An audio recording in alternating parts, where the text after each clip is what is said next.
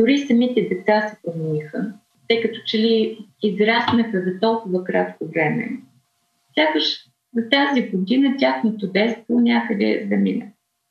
Когато бяхме още в началото около Велик ден до първи юни, бяхме онлайн. И след първи юни започнаха да се връщат някъде в началото по осем деца, нали? Беше прието максимум дванайсет деца да бъдат в групата.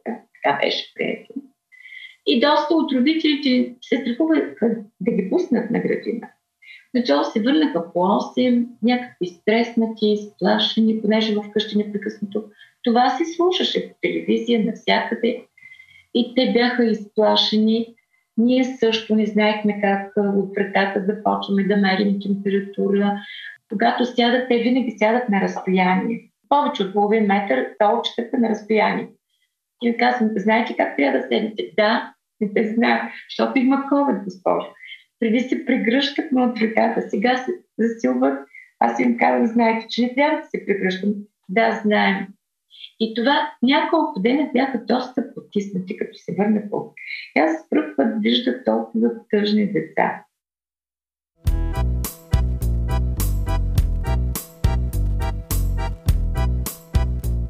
Слушате документалния аудиоалбум «Пандемията от първа линия» на списание «Диверсия» и фондация Фридрих Еберт Бюро България. Аз съм Станислав Додов. Първоначално, като започна онлайн обучението, първо аз не се впечатлих, честно казано.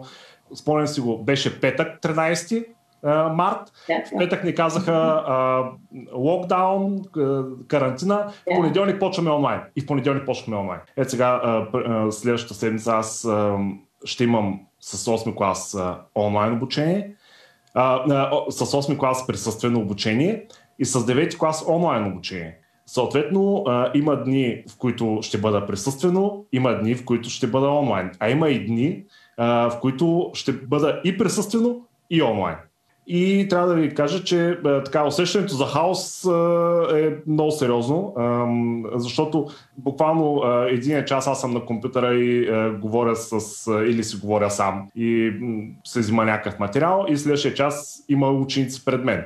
А, така, има леко шизофренично такова усещане. Когато пък а, стане размяната, понякога съм само онлайн. А, и тогава стоя с часове тук в тази стая, която сега виждате.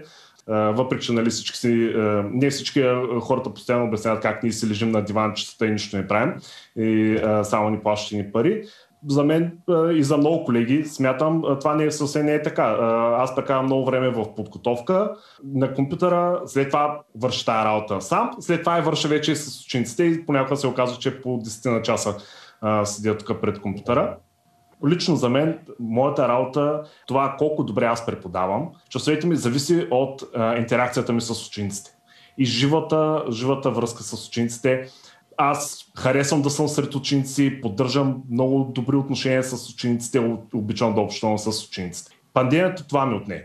Тази, тази жива връзка, защото, ам, така да го кажа, реакциите на хората, които са пред мен, променят буквално часа ми.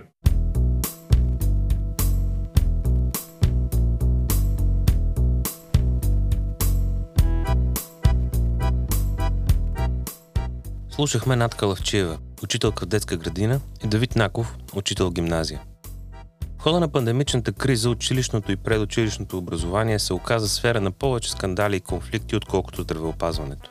Постоянно публичното внимание се занимаваше с това дали, кога и как учениците трябва да преминат в онлайн форма на обучение, какви тестове ще правят и на кого, ваксинационното покритие сред учителите, какво те говорят за пандемията на децата и прочее и прочее. Това сигурно не бива да изненадва. По време на здравна криза в здравната система нещата са въпрос на живот и смърт.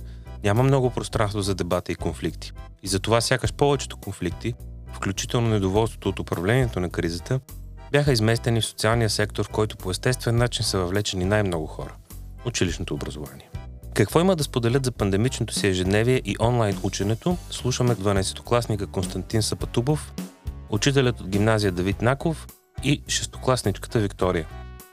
Константин е организирал анкета сред ученици за ефектите от онлайн ученето, събрала над три хиляди отговора.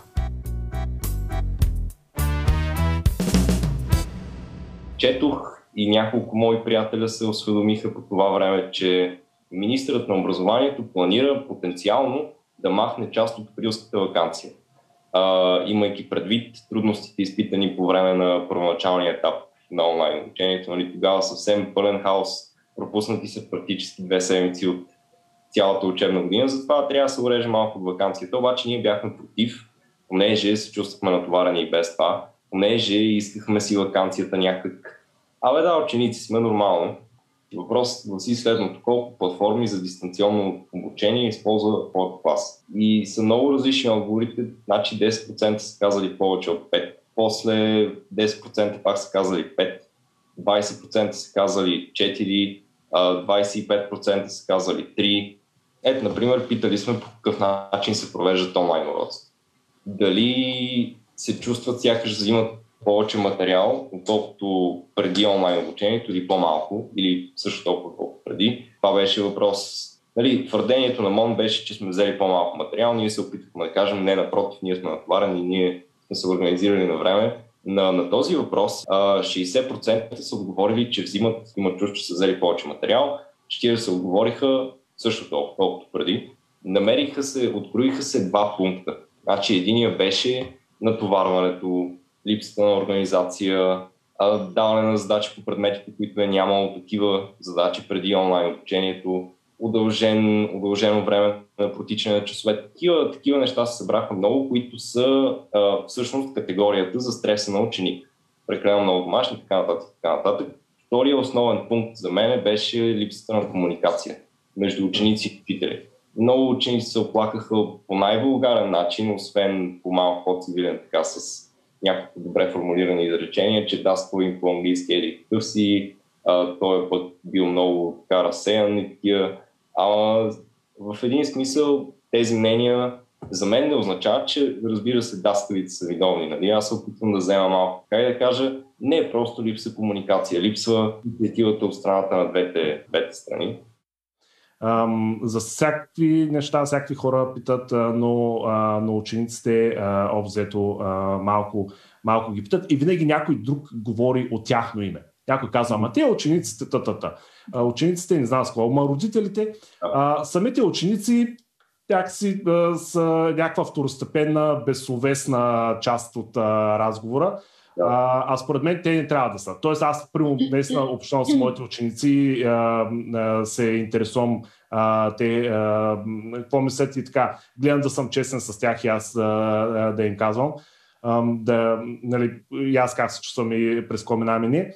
И така, но, но наистина смятам, че а, малко повече трябва да се дадат думата на, на учениците и, и те трябва да, да бъдат слушени, защото те наистина, министерството гледа на тях като доста пасивно. Той на нас така гледа, но, а, но на тях още, още по-пасивна страна в целият разговор. От вече една година, откакто сме в тази ситуация с пандемията, през това време някой попита ли ви в клас или в училище, попита ли ви какво мислите по някакви въпроси, примерно а, как да, не знам, как да си проведете часа, къде да го проведете, а, а, попита ли ви, примерно, как се справяте с онлайн ученето, изобщо търсят ли мнението ви през тази една година? Много учителите, рядко, директорите? Ага, много рядко. Много Аз... рядко. М-м. Най-много дали ни е лесно, дали си набаксваме материала, дали, е, дали лесно си скарваме часовете, дали много учим или е по-малко, дали сме по-свободни. Но ни пътят много често. А когато ви питат, а, разказвате ли си свободно или много-много не отговаряте? Ми, горе-долу. Това е точно това, е, че ни питат, но някак въпроса не предполага истинска дискусия, истински диалог. Ми, е, кажи там нещо, аз ще... Нали, няма да направя нещо по въпроса, но ти кажи, нали.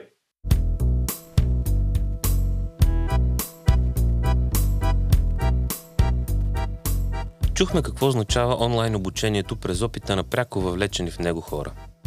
През две хиляди и двайсета година, буквално за една нощ, десетки хиляди трябваше да превключат към ново учене, а родителите да измислят как да реорганизират трудовия си живот. Шокът върху икономическото и социално възпроизводство беше голям, но причината онлайн обучението или обучението от разстояние в електронна среда, както е официалното му наименование, да остане повод за жестоки раздори е преди всичко това, че работещи и предвидими решения така и не бяха открити.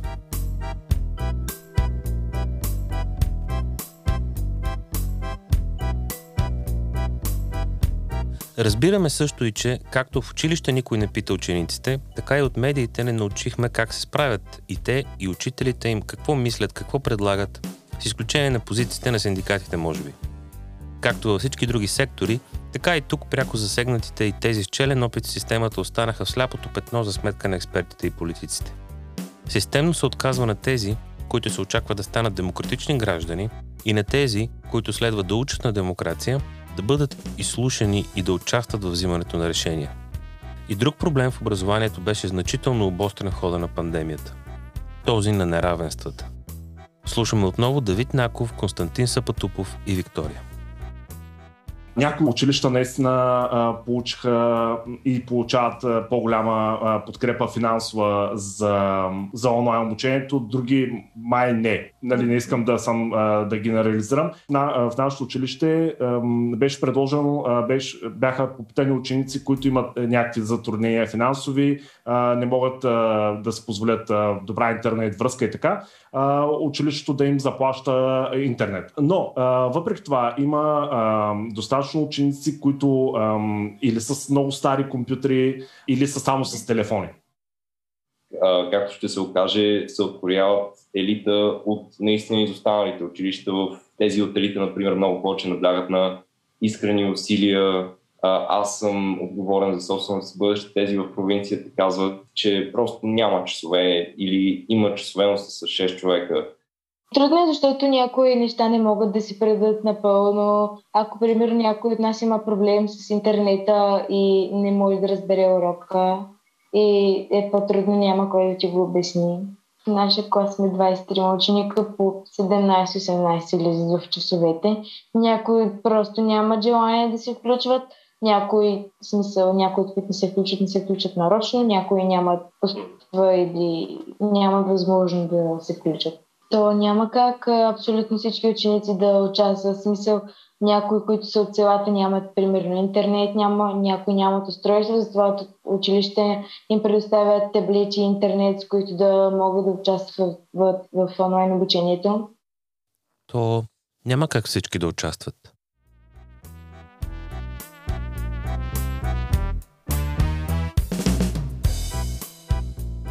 И наистина, по данни на Института за изследвания в образованието от юни две хиляди двайсет и първа година, по време на онлайн обучението над четирийсет процента от учениците не са участвали ежедневно в него. Специалисти и международни организации многократно алармираха, че лошата организация на учебния процес и дълбоко неравният достъп до качествено онлайн обучение костват на подрастващите значително изоставяне в техните знания. Но също така и задълбочават разломите между подкрепените от родителите и училището и неподкрепените ученици. Въпреки това у нас една трета от децата участват само от смартфон, като това са най-вече деца от селата, сред етническите малцинства и на родители с основно и средно образование. Тоест именно тези, за които се предполага, че образованието е ключов изход от бедността. Няма как всички да участват. Няма как да питаме всички, всъщност повечето, и няма как всички да са на равни нога. Това повече от всякога ни се втълпява ежедневно, откакто пандемията започна да бъде управлявана. Неравенствата се обостриха драстично и никой сред управляващите кризата не изглежда да се вълнува особено от този огромен проблем. Повече за това чуйте в следващите части на документалния аудиоалбум «Пандемията от първа линия».